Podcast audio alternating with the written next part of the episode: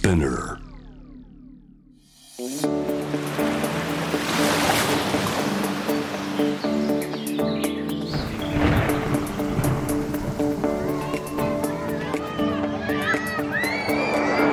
SDGs Explain for Business SDGs を仕事に生かすナビゲーターは SDGs を軸に活動するワールドロードの CEO 私平原伊文です国連が掲げる持続可能な開発目標 SDGs を達成するためには個人はもちろん企業政府それぞれが考えアクションを起こしていかなければなりません。その中でも生活者に身近な企業が変化していくことは社会にとって大きな意義を持っていると思います。この SDGs を仕事に生かすでは試行錯誤しながら SDGs に取り組んでいる企業のアクションや抱えている悩みを共有していきます。さてコロナ禍での開催となった東京2020オリンピック・パラリンピック。本来であれば各国の事前キャンプとして日本全国のホストタウンがさまざまな異文化交流を進めるはずでしたが残念ながらそれも難しくなってしまいました。SDGs の10番人や国の不平等をなくそう。こちらの目標を達成するためにも異文化を知ることはとってもとっても大切なことだと思います。しかしそこにはまだまだアンコンシャスバイアス無意識の思い込み偏見があるというのが現状です。今回はこのアンコンシャスバイアスについて取り組みを進めている株式会社メルカリの法野博奈さんにお話を伺います。ではゲストをお迎えする前にまずは SDGs 関連ニュースをお届けいたします。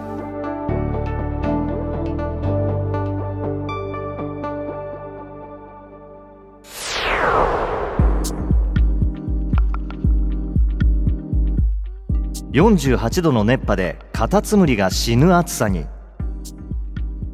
イタリアを襲っている強烈な熱波が原因でシチリア島南部の町フロリディアではカタツムリが死ぬ事態が発生しています。カタツムリはシチリア島では食材の一つとして使われておりカタツムリ生産者のジューシー・パパラルドさんは多くのカタツムリの死体が残った畑で一つをつまみ見てください。このカタツムリは内側が調理された状態になっています。とニューヨーク・タイムズにコメントしました。パパラルドさんはカタツムリは地面を移動中に足をやけどして動けなくなり死んだと語っています。フロリディアでは8月11日に48.8度の気温が観測されました。これは観測史上ヨーロッパで過去最高の気温となる可能性があり世界気象機関が確認しています。フロリディアではカタツムリ以外にも木になったレモンの実が腐ったりエアコン需要が高まって停電が起きたりしているということ。またシチリア島を含むイタリアやギリシャトルコなどでは各地で高温や乾燥によって山火事が相次いでおり大きな被害が出ています。トランスジェンダーの学生へバイデン政権が新学期前にメッセージ。あなた方を支援します。アメリカのバイデン政権は8月18日新学期を前にトランスジェンダーの学生たちに向けてのメッセージ動画を YouTube で公開しました。動画は5分ほどで司法省教育省保健福祉省の3人の政府高官がメッセージを寄せ連邦政府の支援について説明しています。メッセージを寄せた一人である保健福祉省のレイチェル・レヴィン氏はトランスジェンダーであることを公表しています。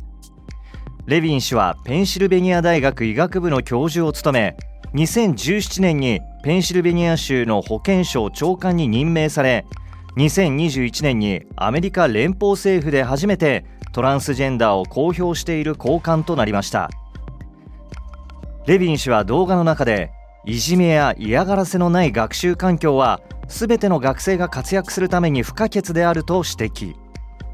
トランスジェンダーの若者とその家族が健康と幸福を達成できるよう支援することが重要ですと語りました。また教育省や司法省が設けている相談窓口などについて共有しています。以上 SDGs ニュースでした。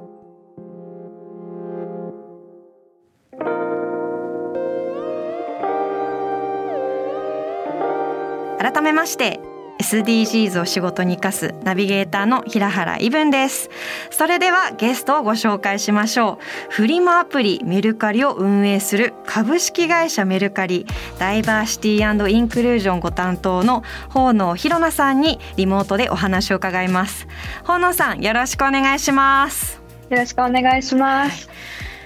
最近ですね私あのメルカリをずっとできなくってなかなか売れなくってでコツを教えてもらって最近たまった本だったりを売ってみたら3万8,000円1か月で売れたのでちょっと素晴らしい。ちょっとメルカリの世界に入れたかなって 思います。ありがとうございます、はい、そんな今メルカリで働いている本能さんまず自己紹介をお願いしますはい、よろしくお願いします。ただいまご紹介いただいた株式会社メルカリでダイバーシティインクルージョンのチームのマネージャーをしている方の平野と申します。今日は SDGs をテーマということで、あの D&I の何が SDG に関わっているのかというところをお話しできたらいいなと思っています。よろしくお願いします。よろしくお願いします。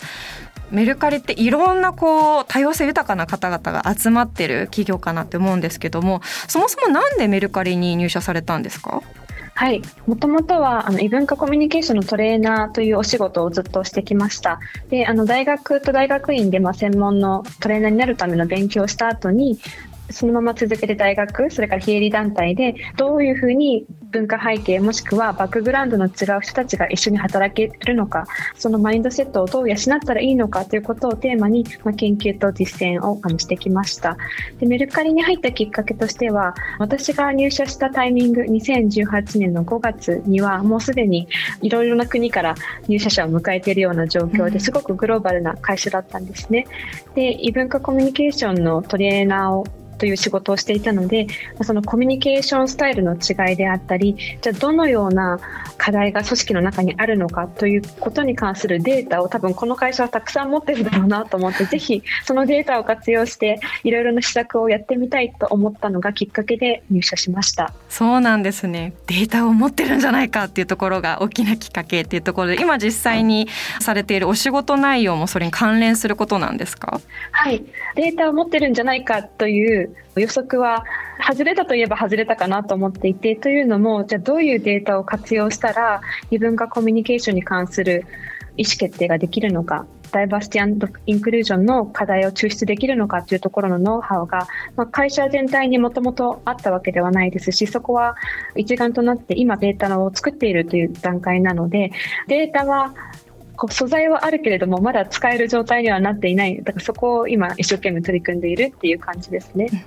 なるほど。で先ほど自己紹介のところで何度もこう出てこられた異文化コミュニケーションっていうワードにちょっと着目したいなと思うんですけどもなぜ異文化コミュニケーションに関心を持ったんでしょうか？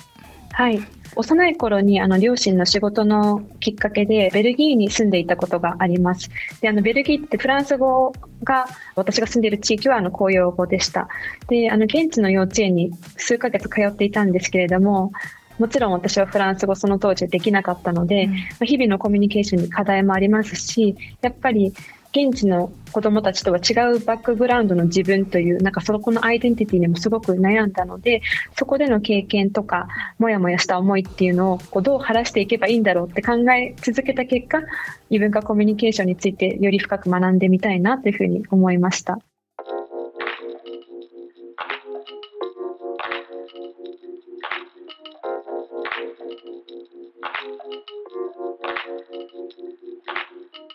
結構こう国籍とか言語のとこだけじゃなくてアンコンシャスバイアスっていろんなところに私たちの中で潜在するかなって思います。河野さんはどうお考えですか？そうですね。あの無意識バイアスがない人はいないと思います。なぜかというとバイアスというのは、まあ、自分たちの日々の意思決定であったりあの脳の認識ができるだけ効率よくできるようにいろいろな情報を蓄えてそれを使ってるじゃないですか。なのでじゃ例えばすごい勢いで車が道から飛び出してきたら危ないってね、体が反応しますし逃げなきゃって思うじゃないですか。なので別にバイアスそのものが悪いというわけではなくって間違った認識をもとに何かを決めてしまうとか認識してしまうっていうことが良くない。でそれを繰り返して再生産してしまうということが良くないので、私にももちろん無意識バイアスはありますしきっと私とイブンさんの間でもお互いについて思ってることでおそらく間違った事実っていうのはあると思います。はい、そうですね。それって例えばこう組織の中でいうとどんなこうアンコンシャスバイアスが潜在するんでしょうか？そうですね。メルカリが先日公開した無意識バイアスのワークショップのコンテンツにも入っていると思うんですけれど、例えばいやインドから来たメンバーが10人ほどいたとします。で皆さんインドから来たといってもそれぞれバックグラウンドが違うわけで出身の地域も違えば宗教も違う。それからまあどういう目的でメルカリに来たかも違うと思います。でじゃあそのメンバーと一緒にご飯を食べに行くってなった時に例えばある人はあインドから来たんだね。じゃあベジタリアンっていうふうにベジタリアンでしょうという想定をしてしまうで他のメンバーは別にインドの人だからってベジタリアンではなくってムスリムの人もいるかもしれないしその他の宗教の方もいるかもしれないっていうふうに思える。多分ここの違いがあのそのバイアスがあるかないかの違いで一番いいのは、ね、確かめるってことだと思うのでどういうレストランがいいですかとか何か食べれないものはありますかって相手に答えるオプションをあげるっていうのが一番だと思うんですけどやっぱり例えば、ね、3人以上5人以上10人以上って集団になるとなんかその人たちの特徴化であるかのように思い込んでしまうのでそういうものは多分日々の生活とかかあの組織の中でのやり取りの中でたくさんあると思います。はい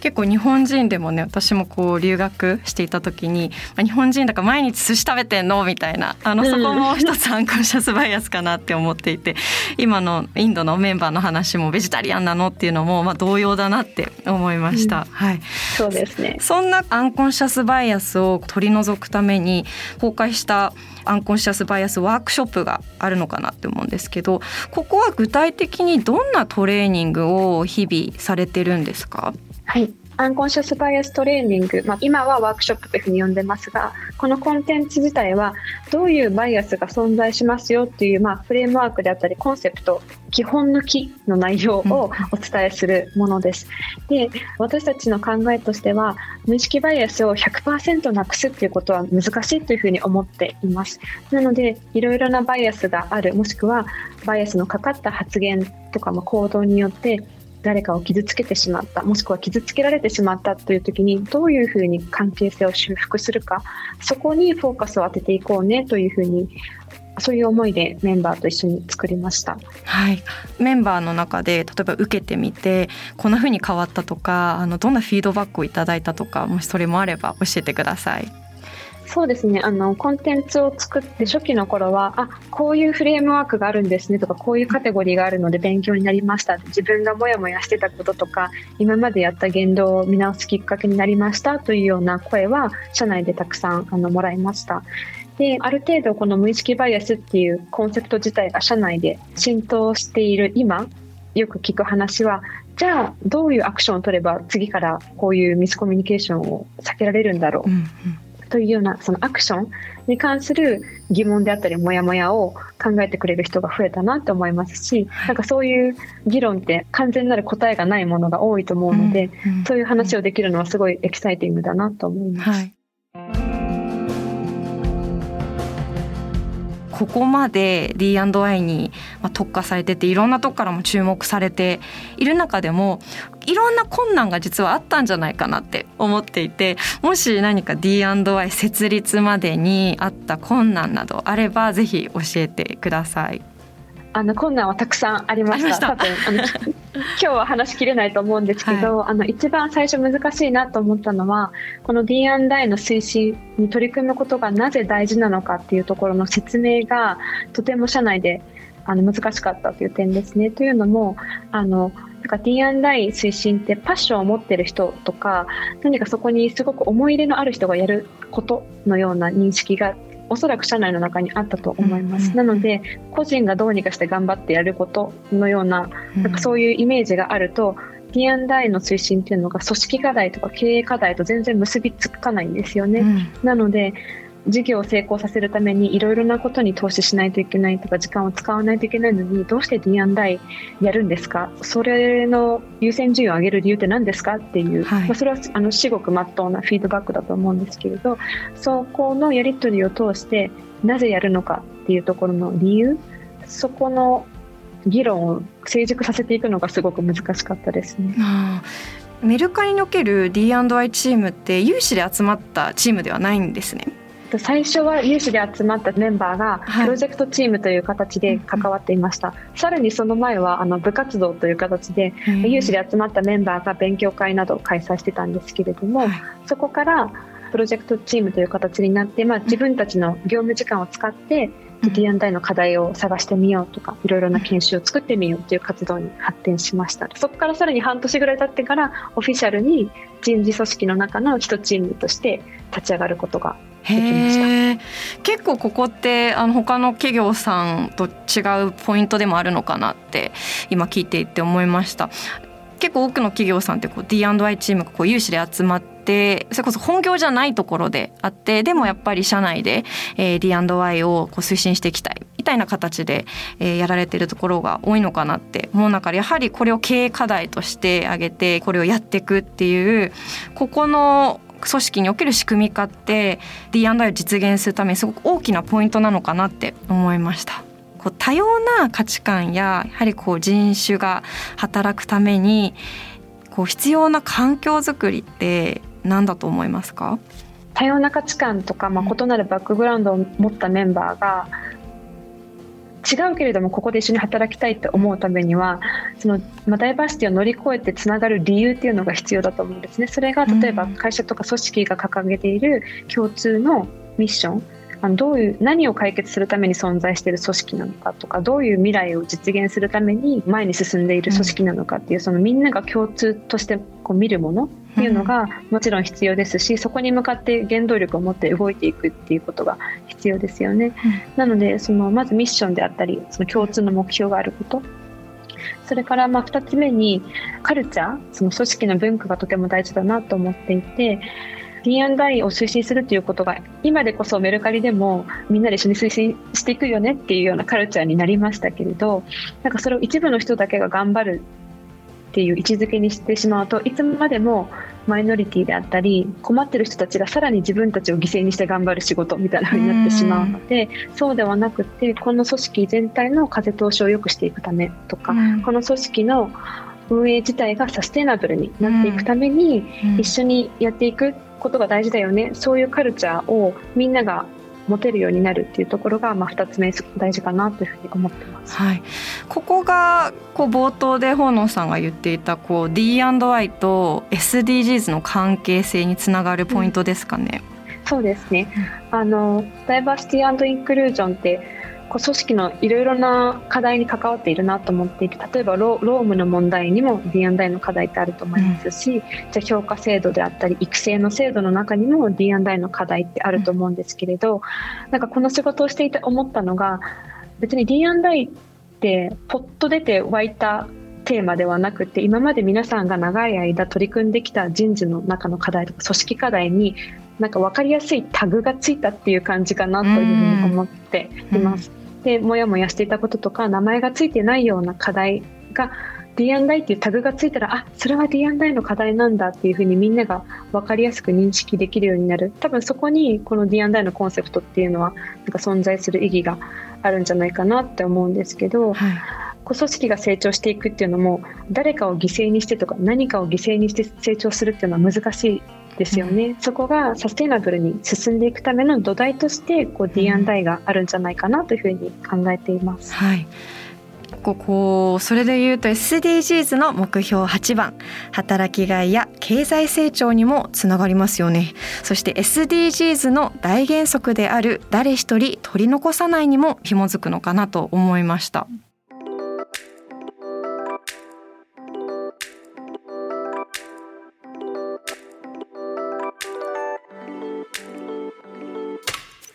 メルカリが考える D&I の先具体的にどんなあの D&I の姿なのかお願いします。メルカリがあの D&I を推進する理由、まあ、ここに時間と心を使って取り組む理由というのは、まあ、構造的な格差であったり社会に存在する不平等というのを是正していくことがとても大事だと考えているからです。うん、でメルカリが存在することでその社会の課題を組織内で再生産してはいけない再生産せずに組織にある課題をメルカリを通して浄化していく自浄していくそういう働きができたらいいんじゃないかなと思ってあの日々活動しています。なので、まあ、もちろんメルカリだけではなくてこう社会に存在するどんな組織それからグループもこの今ある課題をこう浄化していくようなそういう役割があるんじゃないかなと思っているんですね。でもちろんそのじゃあそれって大きな企業だから資本があるからできることなんじゃないですか？っていうようなコメントもよくいただくんですけれどなんか人が2人以上集まればそこには異文化が存在しますし、うん、じゃあ似たようなメンバーが集まった10人ぐらいのグループでもそこにはすでに多様性がすごく存在しますよね。なのでなんかどんな小さいユニットでも D&I を推進する単位になりうるんじゃないかなと思っています、なのでぜひご家庭とかでもこういう話ができるといいなと思ってます。なるほど。そういう思いがやはりあったからこそアンコンシャスバイアスのワークショップを公開したっていう背景があるんでしょうか？そうですね。アンコンシャスバイアスってもちろん組織の中にもありますしじゃあ私が家に帰ったら家族との会話の中にも出てくると思いますしメディアでね語られるようないろいろなストーリーにもアンコンシャスバイアスって入ってると思うんですね。なのでメルカリの社員だけで解決できる課題ではないというふうに思っていてもちろん一緒に働くメンバーそれから社外のパートナーの企業さんですとか、ステークホルダーと一緒にここに課題があるから一緒に取り組んでいきましょうというようななんかそういう姿勢をこのコンテンツの公開を通して伝えられたらいいなというふうに思っていたので、はい、はい、その結果の公開でした。わあとっても素敵ですね。最後に、えー、本野さんに聞きたいのがこの番組を聞いてくれているリスナーさんのあの皆さんが明日から始められる D&I の Tips があれば教えてください。そうですね。明日からできることなんかあの大きなことである必要はないなと思っていて例えば自分の組織の中でここに課題があると思いますとか家族や友達との会話の中でこういうこと言われてすごいもやっとしたんだけどどう消化していいのかわからないみたいな、その名前のついてないモヤモヤみたいなものについて話せる人に話す、まあ、それがすごい小さいけれども大きな一歩かなと思っています。というのもじゃあ組織改革してくださいとか組織にある課題をあなたのチームで解決してくださいって言ったらすごい大きなタスクのように感じられると思うんですけれど、うん、そうではなくてどうしてここに問題意識を感じるのか、うん、どうしてここを解決したいのかっていうそのなぜの部分をいろいろな人とお話しするだけでもああなたはそこに課題を感じるのねとかこれが問題だと思ってるんだっていうコミュニケーションの場につながるかなと思うので、うん、なんかその一歩はすごく大きいと思います。うんやはりこうなぜの部分ですねこう特に D&Y っていうと SDGs もそうなんですけどもその言葉に結構引っ張られてしまってじゃあなんでその D&Y に関心があるのかだったり自分にとって何が違和感なのかこうモヤモヤしてる毎日あると思うんですよモヤモヤって何なのかっていうところが、うん、それがまさに D&I そのものでこのなぜを考えることがすごく大切だってことを改めてお話を伺っていて思いました。SDGs を仕事に生かす今回は株式会社メルカリの法野博奈さんにお話を伺いました。法野さんありがとうございました。ありがとうございました。SDGs Explain for Business SDGs を仕事に生かす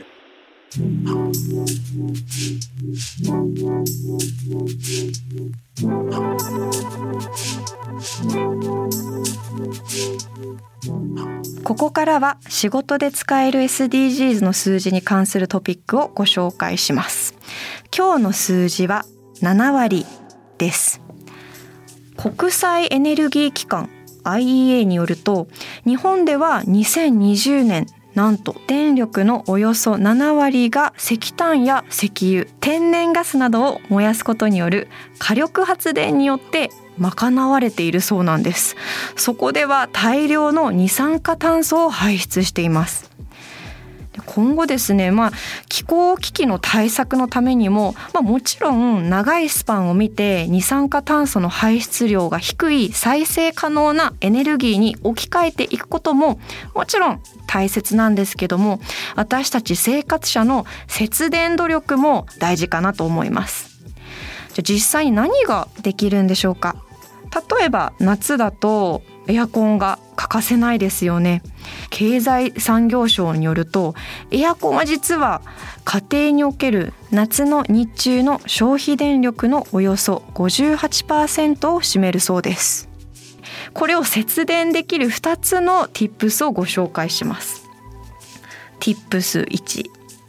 30分以内の外出ならばエアコンはつけっぱなしにする。逆にこう頻繁にオンオフを繰り返すことでむしろこれって電力を余計に消費してしまうそうです。で第2の Tips ですね。フィルターの掃除頻度は2週間に1回がベストだそうです。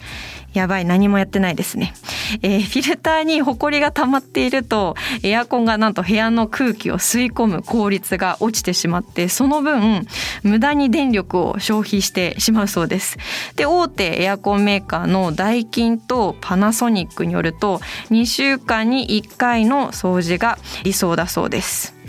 いやちょっともうあの2点目に関してはあの反省ですね。もう最後掃除したのいつだろうって思いました。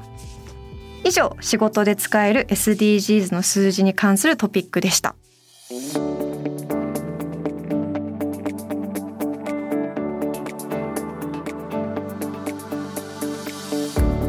お届けしてきました SDGs を仕事に生かす。今回は株式会社メルカリの法野弘奈さんにお話を伺いました。もうですねこの、まあ、D&I がすごく大きなテーマだったんですけどもここに対しても私自身アンコンシャスバイアスあったんだなって思いましたね。で、まあ、そもそもやっぱ D&I って考えるとこう違う国とか違う宗教とか組織単位って大きく考えてしまう時が多いんですけども河野さんが言っていた2人集まったらもうそもそも違う人だからもうそそこにはもう D&I が存在するとすごいもうこの言葉あの 響きました、まあ、確かに人と人ってそもそも違うし2人集まった時にもうそこには異文化が存在していてそれぞれが持つ D&I って何なんだろうっていうことを考えるきっかけにもつながったかなと思います。ぜひ皆さんの日常のビジネスにも SDGs を取り入れてみてください。今後も新しいエピソードを配信していくので Apple Podcast、Amazon Music、Spotify、Google Podcast でフォローをお願いいたします。これまで配信したエピソードもチェックしてみてください。さてここでツイートをご紹介させてください。キムタさんいつも聞いてます。毎週木曜日が楽しみになりました。パーパスブランディングについてよくわかりましたし、何のために自分は世界に存在しているのか、改めて考えるきっかけになりました。木村さんありがとうございます。すごく嬉しいです。パーパスブランディングの話もすごく勉強になりましたよね。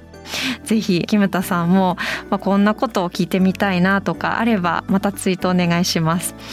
このプログラムへの質問や感想取り上げてほしいテーマなどは「ハッシュタグ #SDGs を仕事に生かす」でツイートをお願いします。生かすの漢字は活動の活です。